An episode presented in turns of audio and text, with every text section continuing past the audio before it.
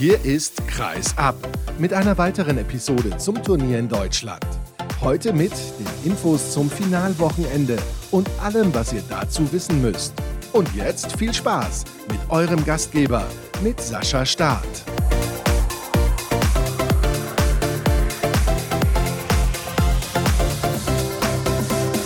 Solche Gäste liebe ich ja. Marc Stevermür vom Mannheimer Morgen hat sich einen Notizblock zur Hand genommen und sich Informationen reingeschrieben. Und mit diesem Einstieg heiße ich euch herzlich willkommen zur nächsten Ausgabe von Kreisab bei dieser Europameisterschaft. Nach wie vor präsentiert von niemandem. Das ist ein bisschen ein Problem, Marc. Ja? Also eigentlich müsste ja alles, was man an Arbeit macht, irgendwie Geld abwerfen. Ja, vielleicht wird es einfach mal von mir präsentiert heute, aber du bekommst kein Geld dafür. Oh, na super, das hilft mir natürlich nicht weiter. Aber Spaß beiseite, ihr könnt natürlich dieses Format unterstützen, wenn ihr wollt, patreon.com slash kreisab und folgt uns gerne auf den sozialen Kanälen, vor allem natürlich bei Instagram. Jetzt hast du dir von deinem Notizblock einen Zettel abgerissen, stand da nur Mist drauf? Da stand noch was zum gestrigen Spiel drauf. Ich glaube, da war auch viel Mist dabei, aber da brauchen wir nicht mehr so viel drüber sprechen, glaube ich. Oh, klare Aussagen direkt zum Start. Es wird ein bisschen länger als sonst. Normalerweise quatschen wir immer so 15 Minuten, aber ich denke, ein paar Minuten mehr Zeit hast du auf jeden Fall. Wir werden vorausschauen auf die beiden Halbfinalspiele, ist ja ganz klar. Ich glaube, das Spiel um den fünften Platz ist jetzt nicht so sonderlich relevant. Wirst du da eigentlich, ist vielleicht eine blöde Frage, da überhaupt in die Halle gehen? Ja, ich war auch jetzt schon immer bei den frühen Spielen um 15.30 Uhr in der Halle und habe mir in der Regel die erste Halbzeit unten im Medienzentrum auf dem Fernseher angeguckt und bin zur zweiten Halbzeit dann nach oben gegangen. Das werden wir dann morgen vielleicht eh nicht handeln. Mal gucken.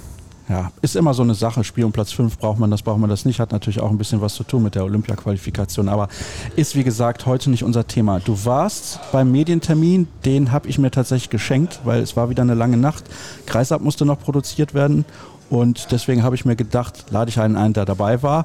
Und vielleicht kannst du mal so ein bisschen erzählen. Du hast, bevor wir mit der Aufzeichnung begonnen haben, schon gesagt, dass Nikola Jakobsen natürlich wie gehabt tiefenentspannt war. Aber ich meine ganz ehrlich, dreimal Weltmeister, Olympiasilber, EM Bronze gewonnen in den letzten Jahren. Da kann man auch mal entspannt sein.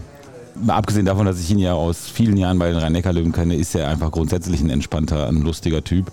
Und wenn du die WM-Titel schon ansprichst, das hat er heute auch zum Thema gemacht, dass sie für ihn halt überhaupt keine Rolle hier spielen, sondern dass er hier ist, um den nächsten Titel zu gewinnen und diese drei WM-Titel für ihn hier völlig irrelevant sind. Der Titel fehlt ihm ja auch noch. Ja, aber ich glaube nur noch bis übermorgen. Ne? Oder wie viele Tage haben wir noch bis zum Finale? Drei. Ne?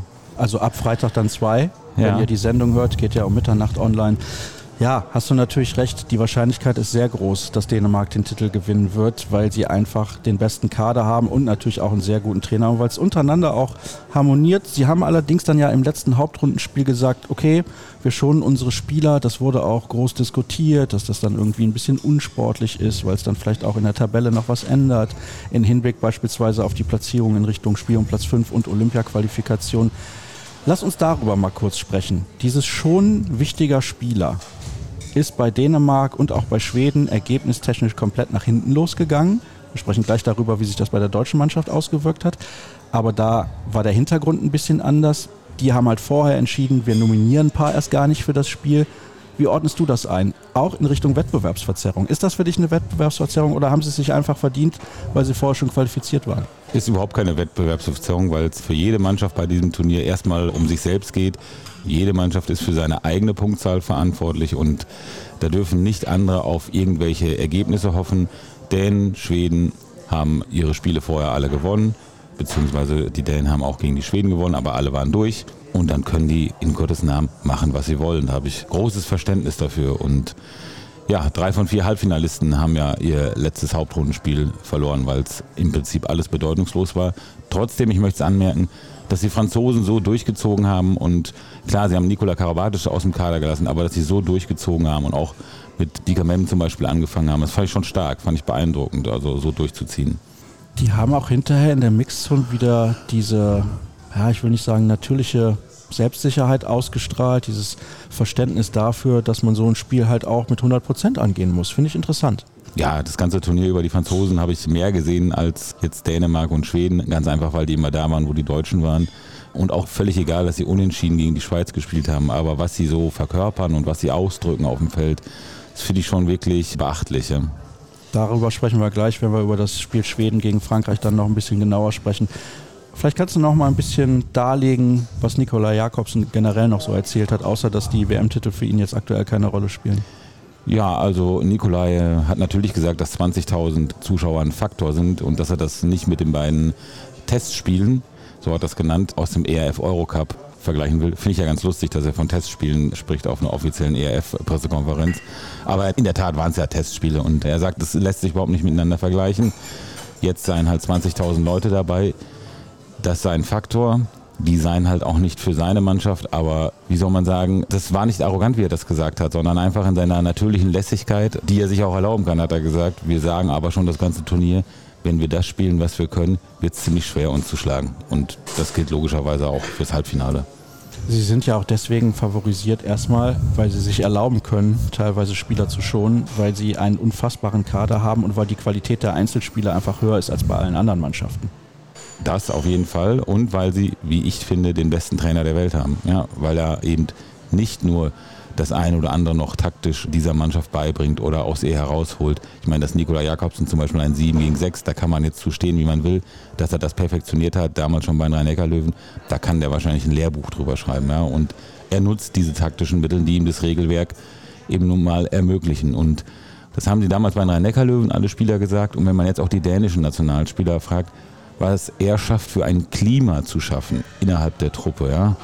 Das ist sensationell. Also die schwärmen alle davon, wie kumpelhaft das in dieser Truppe zugeht. Und wenn ich weiter ausholen darf, wenn ich mal Andi Schmid kurz zitieren darf, der ja auch eine Trainerkarriere einschlägt, der sagt, dass er taktisch und so das durchaus alles sich zutraut und drauf hat, aber dass Nikola Jakobsen dahingehend auch ein, ein richtiges, großes Vorbild für ihn ist, wie man eine Mannschaft führt, wie man mit ihr kommuniziert, wie man mit ihr umgeht. Und das finde ich schon echt stark, wenn es einer wie Andi sagt.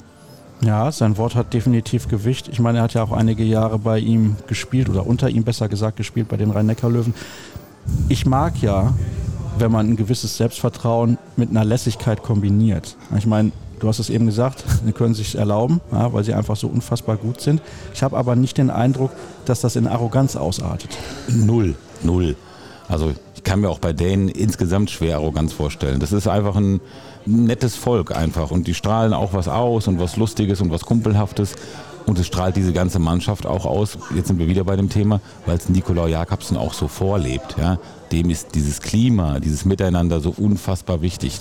Ich habe letztes Jahr vor der WM mit ihm darüber mal gesprochen, worauf er denn achtet, wenn er seinen Kader zusammenstellt. Ob es ihm nur um Leistung geht, ob es ihm nur darum geht, wer momentan gut drauf ist oder ob es auch sowas gibt wie Verdienste der Vergangenheit. Und er hat gesagt, ihm ist ganz wichtig, dass er Spieler auf den Positionen 14 bis 18 im Kader hat, wo er weiß, die spielen vielleicht nicht viel, aber die ziehen ja als Gruppe mit, die sind wichtig als Teil der Mannschaft und die können dann vielleicht auch mal einen Tacken individuell schwächer sein oder von der Form ein bisschen schwächer sein als andere.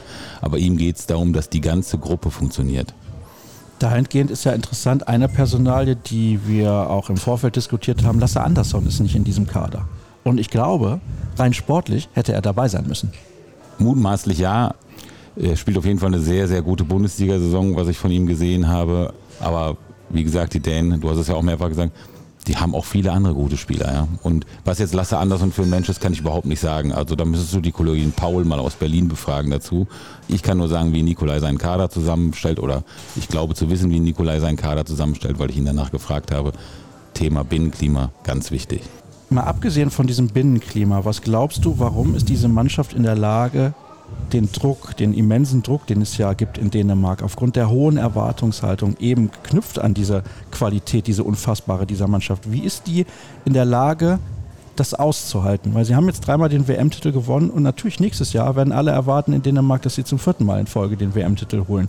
Was glaubst du, wie handeln die das? Ich glaube, dass der Druck gar nicht mehr so groß ist wie zum Beispiel dann 2019, als sie zum ersten Mal im eigenen Land Weltmeister geworden sind, weil da haben sie diesen Nachweis erbracht und auch hier kann ich wieder über Nikolai die Parallele zu Rhein-Neckar-Löwen ziehen. Bei der ersten Meisterschaft, da war das großer Druck, da war das auch am Ende mehr Erleichterung als Freude. Die zweite Meisterschaft, die war richtig Freude. Das sind jetzt Zubrot über EM- oder WM-Titel zu sagen, das wäre Blödsinn. Das sind immer noch gigantische Erfolge. Aber die wissen halt auch schon, dass sie was erreicht haben. Und natürlich machen die sich Druck, aber Druck zu haben im Wissen, dass ich auch schon ein bisschen was gewonnen habe, das fühlt sich ein bisschen leichter an. Ich möchte zunächst mal deinen groben Ergebnistipp hören von Deutschland gegen Dänemark. Und dann habe ich ein paar Nachfragen. Einen groben Ergebnistipp.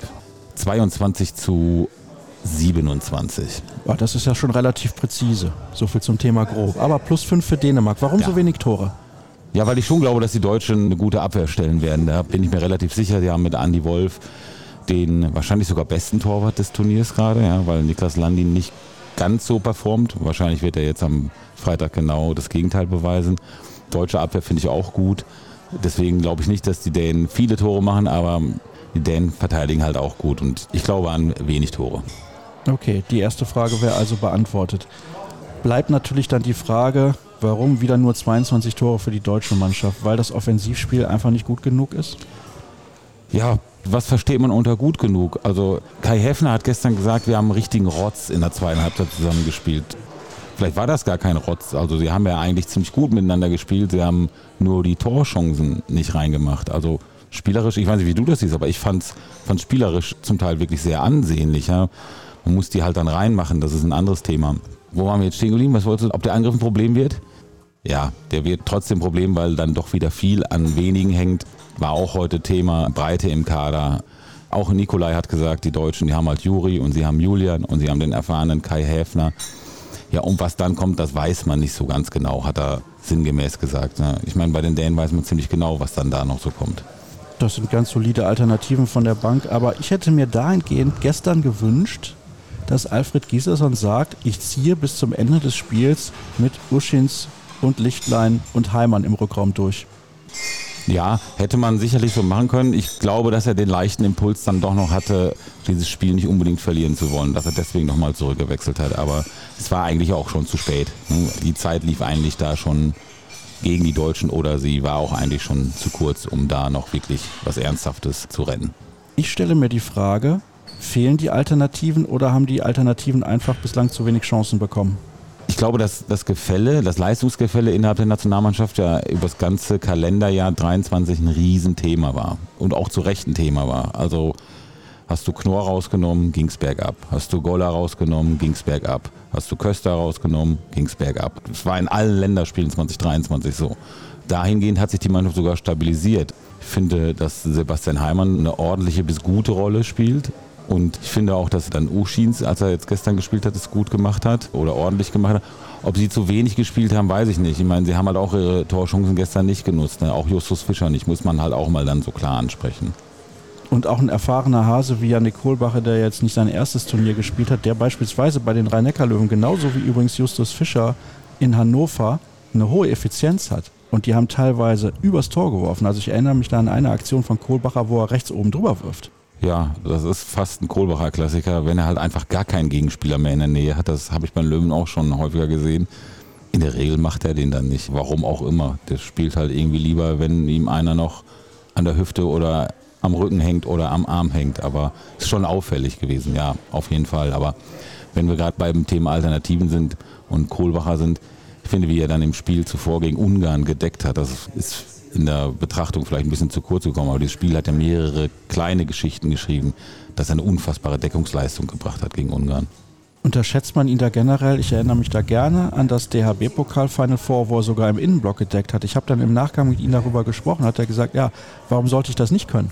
Ja, also er hat ja auch früher schon in der Jugend gedeckt, wie Axel Kromer mir gesagt hat, und das, das nie ein großes Thema eigentlich gewesen sei, dass er das nicht könne. Nichtsdestotrotz hat, glaube ich, Sebastian Hinze ihn da nochmal auf ein höheres Niveau gebracht. Weil, wie gesagt, Innenblock im Pokalfinal vor gegen Flensburg und Magdeburg zu verteidigen und dann auch beide Spiele ja zu gewinnen, das hat dann auch eine gewisse Aussagekraft. Und er spielt ja nicht aus der Not heraus, sondern er spielt auch jetzt regelmäßig bei den Rhein-Neckar-Löwen im Innenblock. Also dahingehend hat er eine Entwicklung genommen und ja, Justus Fischer hast du auch recht. Da hat er ein paar liegen lassen. Ich bin übrigens komplett bei dir dass das nicht, wie Kai Hefner gesagt hat, ein Rotz war offensiv. Überhaupt nicht. 22 Paraden von Dominik Kusmanovic sprechen eigentlich für sich. Und das waren nicht so Situationen, wo man mal eben den Arm hochhält und dann halte ich den Ball, sondern viele Freie. Viele Freie. War eine gute Torwartleistung. Aber auch das, da sind wir beim Thema Jung, das muss man denen dann vielleicht auch wirklich zugestehen. Ja? Wir reden ja häufig von Entwicklung und wir reden auch oft davon, manchmal auch zu oft davon, dass die ganzen U21-Weltmeister doch jetzt möglichst am besten alle in der A-Nationalmannschaft spielen. Ich meine, das wird nicht funktionieren. Und auch gestern hat man dann gesehen, ich will gar nicht sagen, dass man an Grenzen stößt, aber es ist dann doch etwas anderes, bei einer A-Nationalmannschaft, bei einer EM gegen Kroatien zu spielen. Da denkt man vielleicht das ein oder andere Mal dann doch mehr nach im Torabschluss. Aber wie gesagt, es waren ja nicht nur die Jungen, die da gestern was vergeben haben. Vor allen Dingen, du hast Kohlbacher schon angesprochen und ich glaube, die Außenposition ist echt ein deutsches Problem in diesem Turnier. Also das muss man mal so klar sagen. Das sind schlechte bis ja, teilweise wahrscheinlich sogar unterirdische Abschlussquoten und ohne jetzt in die Statistiken zu gucken, würde ich sagen, dass wir da wahrscheinlich irgendwo bei 60 Prozent pendeln. Was für einen Außen eigentlich eine katastrophale Quote ja, ist. Ja, 80 hat man doch immer so als Pi mal Daumen gesagt. Ne? Also, und das sind ja auch nicht so Würfe aus so Nullwinkeln, ja, sondern das sind ja ganz oft ganz freie oder Gegenstoß. Und sag mal, Rune Damke hat in einem Spiel einen Gegenstoß neben und übers Tor geworfen. Also, puh, da wird es halt schwierig. Also, wenn dir das fünfmal gegen Dänemark passiert, dann brauchen wir das Endresultat nicht mehr sprechen. Das kennen wir jetzt, 27, 22 für Dänemark. Was glaubst du, taktisch gesehen, wo muss Deutschland ansetzen, um Dänemark zu schlagen oder für eine Überraschung zu sorgen oder sie zu ärgern, wie auch immer? Ja, da erzähle ich ja nichts Neues. Das will aber im Prinzip ja jede Mannschaft, egal ob wir über eine EM sprechen oder eine WM oder Bundesliga. Jede Mannschaft will übers Tempospiel kommen und einfache Tore so machen und die Deutschen brauchen das umso mehr. Ja? Und deswegen habe ich auch gesagt, die Abwehr wird gut sein. Sie werden es dann übers Tempospiel versuchen. Nur die Dänen haben halt auch einen super Rückzug und da weiß ich nicht, ob die Deutschen das Tempospiel dann immer so zum Tragen bekommen, wie sie es wünschen. Das hat ja auch gegen Ungarn in der ersten Halbzeit nicht so gut funktioniert, obwohl, wenn ich mich richtig erinnere, die Ungarn sogar zwei Abwehrangriffwechsel hatten. Da war jetzt nicht so viel mit Tempospiel, oder wie siehst du das? Ich muss ganz ehrlich sagen, wenn ich es auf den Punkt bringen will, das Tempospiel der deutschen Mannschaft bei diesem Turnier ist eine Katastrophe. Ja, also gegen Ungarn, wie gesagt, das waren halt zwei Wechsel, da hat man wenig Profit rausgeschlagen. Ich verstehe es aber auch nicht, weil sie grundsätzlich gar nicht mit Geschwindigkeit in die, sagen wir mal, zweite Welle gehen. Da wird dann oft auch das Tempo rausgenommen und verschleppt und abgebrochen, wo ich mir denke, einfach mal durchziehen und wenn du dann in der Situation bist, wo es nicht mehr weitergeht, dann kannst du immer noch abbrechen. Und das ist relativ schwierig zu erklären. Ja, ist schwierig zu erklären, weil die Länderspiele gegen Portugal kurz vor der EM, die waren genau anders. Die waren ja genau so, wie sie spielen wollen, mit viel Tempo und Geschwindigkeit und auch Risiko. Dann nimmt man dann auch mal, wenn ich sage jetzt Juri oder Julian, ist ja scheißegal, wer Pass übers ganze Feld spielt, der wird dann vielleicht auch mal abgefangen. Aber dieses Risiko wirst du sowieso gehen müssen gegen Dänemark. Da muss halt alles zusammenlaufen und dein Risiko muss belohnt werden. Ist der größte Vorteil für die deutsche Mannschaft, dass alle erwarten, dass Dänemark gewinnt? Ja, das ist der größte Vorteil. Und wenn es jetzt wir gerade schon über die Deutschen gesprochen haben, wir sollten nicht alles nur negativ sehen. Ja, wir haben jetzt die Abschlussquoten der Außen gesprochen und wir haben das Tempospiel besprochen. Aber ein Halbfinale ist jetzt auch erstmal ein Halbfinale und ein Wert an sich. Und es ist auch kein Werk des Zufalls, dass man da steht. Das gilt es auch erstmal zu honorieren. Ich habe kurz mit Andreas Palika heute noch gesprochen. Der sagte auch, das ist echt eine junge deutsche Mannschaft. Das ist ein Erfolg und der müsste auch mal entsprechend gewürdigt werden. Und man sollte nicht immer nur zu kritisch mit dieser deutschen Mannschaft sein. Da müssen wir vielleicht auch ein bisschen aufpassen. Ja? Jetzt ist man mit fünf Punkten weitergekommen. Dann ist schnell die Rede vom schlechtesten Halbfinalisten aller Zeiten. Nun ja, wir wissen ja nicht, wie die Deutschen gespielt hätten wenn sie hätten gewinnen müssen gegen Kroatien. Da müssen wir ein bisschen aufpassen mit der Einordnung. Ich glaube, ein Halbfinale hätten wir vorm Turnier alle genommen. Ich habe die Deutschen nicht im Halbfinale gesehen vorm Turnier. Ich habe Island besser eingeschätzt. Ich habe auch Spanien besser eingeschätzt. Ja. Ich glaube auch nach wie vor, dass Island und Spanien Nationen sind, die Halbfinalkandidaten sind. Wahrscheinlich sogar größere Halbfinalkandidaten für die Zukunft als die Deutschen. Ja, und die drei anderen Nationen, die jetzt im Halbfinale stehen. Wenn die nicht zufällig mal alle drei in einer Hauptrunde aufeinandertreffen, werden diese drei Plätze immer an diese drei Mannschaften vergeben sein. Das sagt ja auch ein bisschen was aus und dann wechseln wir zum anderen Halbfinale. Schweden gegen Frankreich. Du hast eben die französische Mannschaft in höchsten Tönen gelobt, weil du sagst, die treten immer mit einer gewissen Souveränität auf. Die sind professionell beispielsweise. Also nicht, dass die anderen Mannschaften nicht professionell sind, aber in einem anderen Sinne. Und sie sind auch der Favorit gegen Schweden? Ja, ich glaube, sie spielen jetzt zum vierten Mal hintereinander ein Halbfinale. Sie sind für mich der leichte Favorit gegen Schweden, aber das ist ein schwieriges Spiel. Ne? Also da vorauszusagen, wie das ausgeht.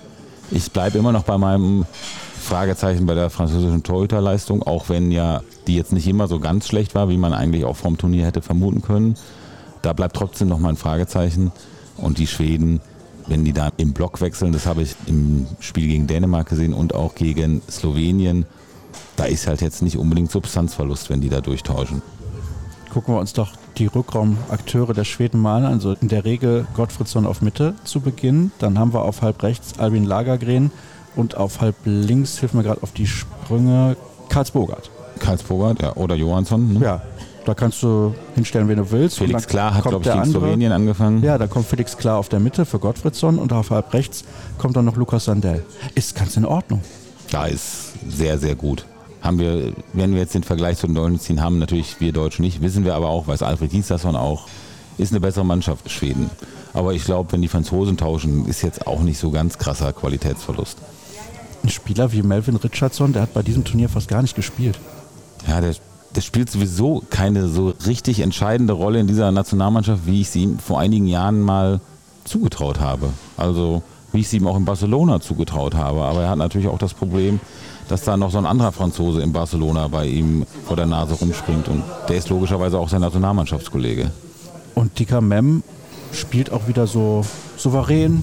Ja, also das sieht alles so leicht aus bei ihm. Er spielt mal einfach so ein Turnierchen mit und ist wieder überragend. Er hat Bock. Ne? Er hat auch gegen Ungarn Bock. Ja? Deswegen hat er wahrscheinlich auch angefangen, ja? weil der wahrscheinlich beleidigt ist, wenn man ihn draußen gelassen hätte. Der will halt spielen. Aber ist nicht genau das die richtige Einstellung? Total. Also ich mag das total. Deswegen, also ich bin zum Kleinen, das habe ich auch zu mehreren Kollegen gesagt, ich bin einfach von der Herangehensweise der Franzosen in diesem Turnier begeistert und bin schon so ein kleiner Frankreich-Fan geworden wenngleich ich aufgrund alter Rhein-Neckar-Löwen-Verbundenheit immer Nikola Jakobs in einem Finale gegen Frankreich die Daumen drücken würde. Und ich gehe einfach von einem Finale Frankreich gegen Dänemark aus. Dann ist also Frankreich am Ende doch zu stark für die Schweden? Ja, ein Ticken. Aber es ist nur so ein Gefühl. Ich kann das nicht begründen. Ich glaube, das kann wirklich keiner seriös jetzt hier irgendwie prognostizieren. Wir sind doch aber hier seriös bei Kreisab. Ja, aber bei zwei gleich starken Mannschaften sich festzulegen, wer es am Ende macht, aus diesem Grund, finde ich jetzt schwierig. Hab keine Glaskugel. Hm, okay, du hast kein Geld hier für den Podcast, um ihn zu unterstützen. Du hast keine Glaskugel. Ich Vielleicht hast Zeit. du noch eine schöne Anekdote. Aber ja, ich habe Zeit für dich. Ja, wenigstens das. Ja. Hast du noch eine schöne Anekdote zu erzählen, was Nein. hier so rund um die Europameisterschaft passiert ist? Nein? Nein. Was soll denn hier passieren? Wir arbeiten ja alle nur. Ja, ich habe euch ständig nur arbeiten. Ja, eben. Dann würde ich gerne von dir noch ein paar Sachen wissen, so in Richtung MVP. Wer ist der Spieler, der deiner Meinung nach bislang völlig überragt hat? Ist es wie immer dann Matthias Gitzel? Ja. Ist ein bisschen langweilig. Ja, ist langweilig, aber ich kann das ja nicht ändern. Nikola Karabatic war halt auch jahrelang langweilig, aber der Beste ist nun mal der Beste und ich glaube, dass er eine Quote von über 80 Prozent hat. Also für einen Rückraumspieler. Wir haben eben darüber gesprochen, was Deutschen Außen für eine Quote haben und der macht halt irgendwie 84 Prozent aus dem Rückraum, ist vorne in der Torjägerliste dabei unter den Top 5, hat aber ein Spiel weniger gemacht als der Rest, weil sich die Dänen halt erlauben konnten, ihn draußen zu lassen. Hilft nichts. Wahrscheinlich MVP, ja. Wer ist denn der MVP hinter dem Superstar, der unantastbar ist? Der MVP hinter dem Superstar? Boah, schwierig. Also. Ich bin nach wie vor hier großer Lukas Hutecek-Fan, weil der im Innenblock gedeckt hat weil er unverzichtbar gewesen wäre. Kannst du natürlich auch über Nikola Bielek sagen bei den Österreichern, aber der hat halt dann nur in Anführungsstrichen auf der Halbposition gedeckt. Rutecek mit die meiste Einsatzzeit aller EM-Spieler Österreich hat die Erwartung massiv übertroffen. Ich glaube, das können wir auf jeden Fall so formulieren. Deswegen ist er mein MVP hinter Gitzel. Welchen anderen Spieler siehst du so gut, dass du sagst, ist nicht Gitzelniveau, klar, das ist fast unmöglich aktuell im Welthandball, aber wer ist dahinter? Ja, dann nehme ich doch einen Deutschen, weil wie gesagt, ich sehe auch einiges kritisch bei der deutschen Mannschaft. Spannend wird ja auch, wie es in Zukunft weitergeht. Jetzt hat man erstmal einen Erfolg erreicht, aber um darauf zurückzukommen, ich sage Julian Köster. Was begeistert dich an Julian Köster so sehr? Ja gut, der Mann, wie hat es der Kollege Weber von der Hamburger Morgenpost geschrieben, auch in einer sehr treffenden Headline, er ist der Thermomix der deutschen Mannschaft. Er kann halt einfach alles. Also er kann verteidigen, er kann anspielen, er kann aufs Tor werfen brutal, was der für ein Pensum abreißt. Also wie wichtig der ist. Man hat ja vor dem Turnier immer von der Achse gesprochen, der unersetzbaren Goller, Knorr, Wolf. Das sind jetzt vier, ne? Also ohne ihn geht es halt auch nicht. Ne? Aber ist ja ein gutes Zeichen, dass es, dass es dann schon vier sind. Wenn jetzt immer einer dazukommt, umso besser. Ich sehe eigentlich die Perspektive der deutschen Mannschaft relativ gut weil eben irgendwann die U21-Weltmeister immer erfahrener werden und sich immer mehr aufdrängen werden. Also es sind Spieler schon mit Qualität, die aus dieser U21 kommen, das müssen wir auch sagen. Also David Spät ja sowieso schon. Ja. Ich glaube auch Lichtlein hat das gezeigt in der Bundesliga. Sage bei Lichtlein aber auch immer dazu, er profitiert logischerweise auch davon, dass er rechts neben sich einen Gitzel in Berlin hat spielen lassen und links einen Anderson. Das ist halt schon ein bisschen was anderes, aber das soll seine Leistung logischerweise nicht schmälern. Der traut sich was zu, der hat was Besonderes. Wenn man mal mit einigen ehemaligen Torhütern spricht, sagen die auch, Linkshänder auf der Mitte ist was ganz anderes für die ganze Abwehr, für die Torhüter. Also das ist einfach eine zusätzliche Note, die man nutzen sollte. Dafür hat man ja dann für die Zukunft, du redest jetzt gerade von den U21-Weltmeistern, in Zukunft hast du auch Fabian Wiedemal, den ich auch vor allen Dingen deswegen wichtig finde, weil er Entscheidungen trifft. Ja. Dass nicht Juri Knorr jede Entscheidung in dieser Mannschaft treffen muss, weil was man ihm dann auch als Verantwortung teilweise aufbürdet, ist es ja gar nicht so, dass er das an sich reißt alles, sondern oft bekommt er halt auch einfach den Ball zugespielt und er muss es wieder entscheiden. Ne. Ja, das ist schon ein großes Problem. Deswegen habe ich große Hoffnung, was Nils Lichtlein angeht. Ich finde den einfach sensationell und ich glaube, die Leute, die diesen Podcast hören, können es irgendwann nicht mehr hören. Aber ich bin großer Nils Lichtlein-Fan. Ich habe noch eine Sache zum Abschluss. Du wirst es wahrscheinlich mitbekommen haben. 2028, wenn ich mich jetzt nicht vertue, soll eventuell das Finale der Europameisterschaft in Spaniens Hauptstadt Madrid im Stadion Santiago Bernabeo stattfinden, vor 80.000. Ich finde das nicht gut. Und du? Also A, haben die dann im umgebauten Stadion wirklich ein Dach mittlerweile drüber? Das weiß ich nicht. Du nix, okay. B, 80.000 Zuschauer in Spanien beim Handball wird nicht funktionieren. Punkt. Oh, so weit gehst du, dass du sagst, das liegt daran, dass es in Spanien stattfindet? Ja. Warum ist das so? Weil sich die Spanier nicht für Handball begeistern. Da bin ich mir relativ sicher. Und ein Finale, puh, da müssten schon die Spanier dabei sein. Aber 80.000, würde ich mich Stand heute festlegen, kriegen die nicht voll. Unabhängig davon, findest du das gut oder schlecht? Also wenn ich sehe, welche Aufmerksamkeit dieses Eröffnungsspiel bei der Europameisterschaft hier bekommen hat, ja, brutal. Also mega für den Handball. Ich war ja im Stadion, Schrägstrich Halle, was ich aber von allen höre, auch von Leuten aus meinem privaten Umfeld, die sonst nicht so viel mit Handball zu tun haben, die haben das alle geguckt. Und zwar nicht, weil die Handballnationalmannschaft gespielt hat, sondern weil sie in einem Fußballstadion gespielt hat. Was dann auch das Fernsehen daraus gemacht hat als Event. Das kann man jetzt gut oder schlecht finden, ja, den Eventcharakter. Aber für die Popularität der Sportart war das natürlich super. Genauso wie halt dieser Halbfinaleinzug für die Popularität der Sportart super ist. Ja, auf jeden Fall. Deswegen freuen wir uns darüber sehr, auch wenn wir es sportlich durchaus kritisch bewertet haben in den letzten Wochen. Wäre es nicht auch eine Idee, dann zu sagen, lieber spanischer Verband, liebe EHF, lernt aus dem, was Deutschland hier jetzt gemacht hat, macht den Eröffnungsspieltag in dem Stadion, wo ihr sicher sein könnt, Spanien spielt und habt nicht dieses Risiko, dass sie vielleicht hinterher gar nicht mit dabei sind? Das auf jeden Fall, aber ich würde mich auch festlegen, dass ein Eröffnungsspiel mit Spanien keine 80.000 Zuschauer anlockt. Da bin ich mir einfach sicher, dass das nicht passieren wird in Spanien. Ich glaube, wir werden es sehen. Auf die eine oder andere Weise. Egal, ob es der Eröffnungsspieltag sein wird oder das Finalwochenende, was dann da in diesem Stadion ausgetragen wird. Ich mag das generell nicht. Düsseldorf war eine tolle Sache, das hat funktioniert auch weil es in Deutschland war. Ich fand es damals 2020 beispielsweise in Stockholm relativ misslungen mit vielen auch schlechten Sitzplätzen, wo man nicht richtig gesehen hat, was überhaupt passiert. Deswegen, das ist ja auch immer so ein Thema, weil man dann sein Fernglas nicht mitbringt, dann kann man gar nicht sehen, was auf dem Spielfeld passiert. Na gut, Marc, herzlichen Dank. Bitte, bitte. Gern das soll es gewesen sein mit der heutigen Ausgabe. Ausblick auf die Halbfinalspiele, ihr habt es eben gehört. Ah, ich brauche noch einen finalen Tipp, Frankreich-Schweden. Finalen Tipp, Frankreich-Schweden. Ach so, das Ergebnis auch. 30, 29 für Frankreich. Boah, schön spannend hinten raus und knackig.